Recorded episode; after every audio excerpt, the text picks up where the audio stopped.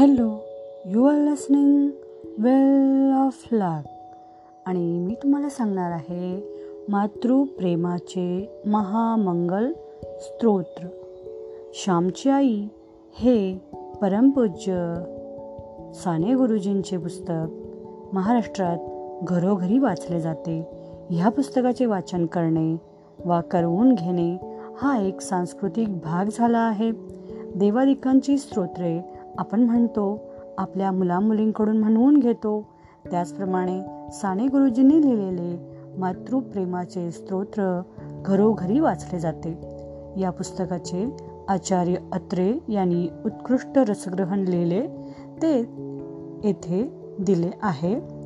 जगामध्ये आजपर्यंत अनेक कवींनी आणि लेखकांनी आईसंबंधी लिहिलेले असेल कविता केल्या असतील गोष्टी लिहिल्या असतील पण मराठी भाषेत साने गुरुजींनी श्यामची आईमध्ये मातृप्रेमाचे जे महान स्तोत्र रचून ठेवले आहे असे अतिव माधुर्याने आणि मांगल्याने ओथंबलेले महाकाव्य दुसऱ्या कोणत्याही वाङ्मयात असेल असे मला मुळीच वाटत नाही.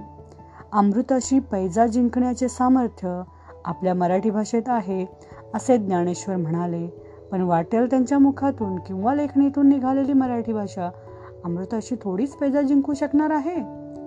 ते सामर्थ्य जसे ज्ञानेश्वरांच्या ज्ञानेश्वरीमध्ये आहे तसे गुरुजींच्या श्यामची आई मध्ये आहे. ह्या दोन्ही काव्यात शुद्ध आणि निर्मळ प्रेम अगदी तुडुंब भरून वाहत आहे.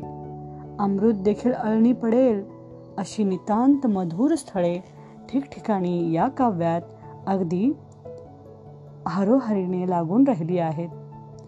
द्राक्षांचे घडच्या घड नुसते लोंबत आहेत चहूकडे. त्यातले किती तोडावेत आणि किती चाखावेत? अगदी वेळ लागायची पाळी येते खरोखर. ज्ञानेश्वरीप्रमाणेच श्यामची आई हे मराठी भाषेचे एक अमर भूषण आहे. ह्यात काही शंका नाही. स्फूर्तीच्या प्रसादाच्या आणि तन्मयतेच्या एका दिव्य अवस्थेतच अशा तऱ्हेचे अलौकिक लेखन संभवते. पुन्हा पुन्हा अशा अद्भुत कृती निर्माण होत नाहीत. मातेचे प्रेम हे सर्व प्रेमात थोर आहे. ममतेची ती गंगोत्रीच आहे म्हणताना मनाना बाकीच्या सर्व प्रेमाचा उगम मातृप्रेमातूनच होतो. तथापि निव्वळ मातृप्रेमाचा गौरव इतक्या विस्ताराने आणि आळवून क्वचित एखाद्या लेखकाने केला असेल. पाश्चात्य वाङ्मयात स्त्रीच्या प्रणयाचा फार गवगवा झालेला आहे. तथापि आईचे प्रेम हा केवळ हिंदू संस्कृतीचा वारसा आहे. देवाला माऊली म्हणायचे धर्मग्रंथाला आई म्हणायचे देशाला माता म्हणायचे ही फक्त आपल्या संस्कृतीचीच शिकवण आहे. ह्या प्रेममयी त्यागमय आणि सेवामय संस्कृतीचे स्तन्य साने गुरुजींच्या आईने त्यांच्या मुखात घालून त्यांना वाढवले. जगतात पुष्कळ लोकांचे आपल्या आयावर प्रेम असेल. आईवर कोणाचे प्रेम असत नाही पण साने गुरुजींनी आपल्या आईवर जसे प्रेम केले तसे मात्र कोणत्याही मुलाने आपल्या आईवर केले नसेल असे वाटत नाही. ही मायलेकरांची जोडी म्हणजे अगदी एखाद्या पुराणातल्या गोष्टीसारखी अद्भुत वाटते. गुरुजींनी एवढे प्रेम करावे अशाच योग्यतेची त्यांची आई होती. त्याखेरीज का गुरुजी एवढे मोठे झाले? गुरुजींना त्यांच्या आईने मोठे केले तर गुरुजींनीही आपल्या आईला मोठे करून तिचे ऋण फेडले. एवढे मोठे केले की ती आता केवळ गुरुजींची आई राहिलेली नाही. महाराष्ट्रातल्या नवे भारतातल्या सर्व मुलांची ती आता आई झालेली आहे. आणि चैतन्याचा जो मधुर पान्हा तिने गुरुजींच्या मुखात ओतला. तो या देशातील लक्षावधी लोकांना अनंत काळापर्यंत आपल्या हृदयाशी धरून ती यापुढे पाजल्याखेरीज राहणार नाही.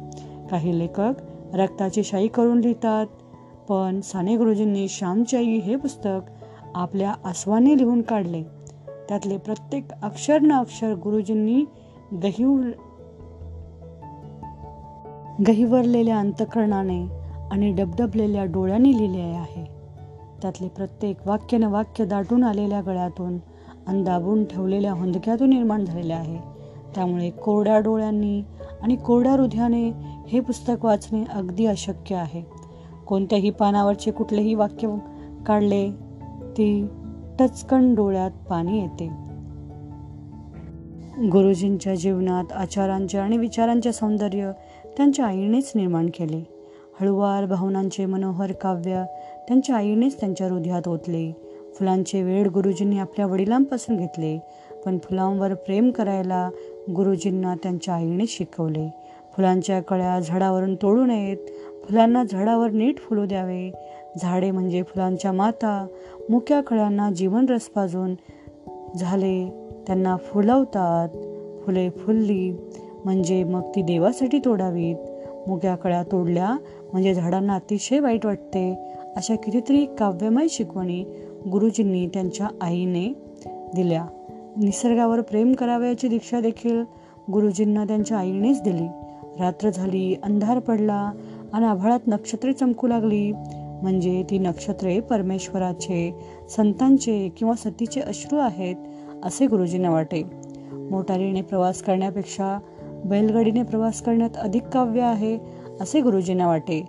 ते म्हणते मोटारीने धावपळ करीत जाण्यात आपण सृष्टीशी एकरूप होत नाही.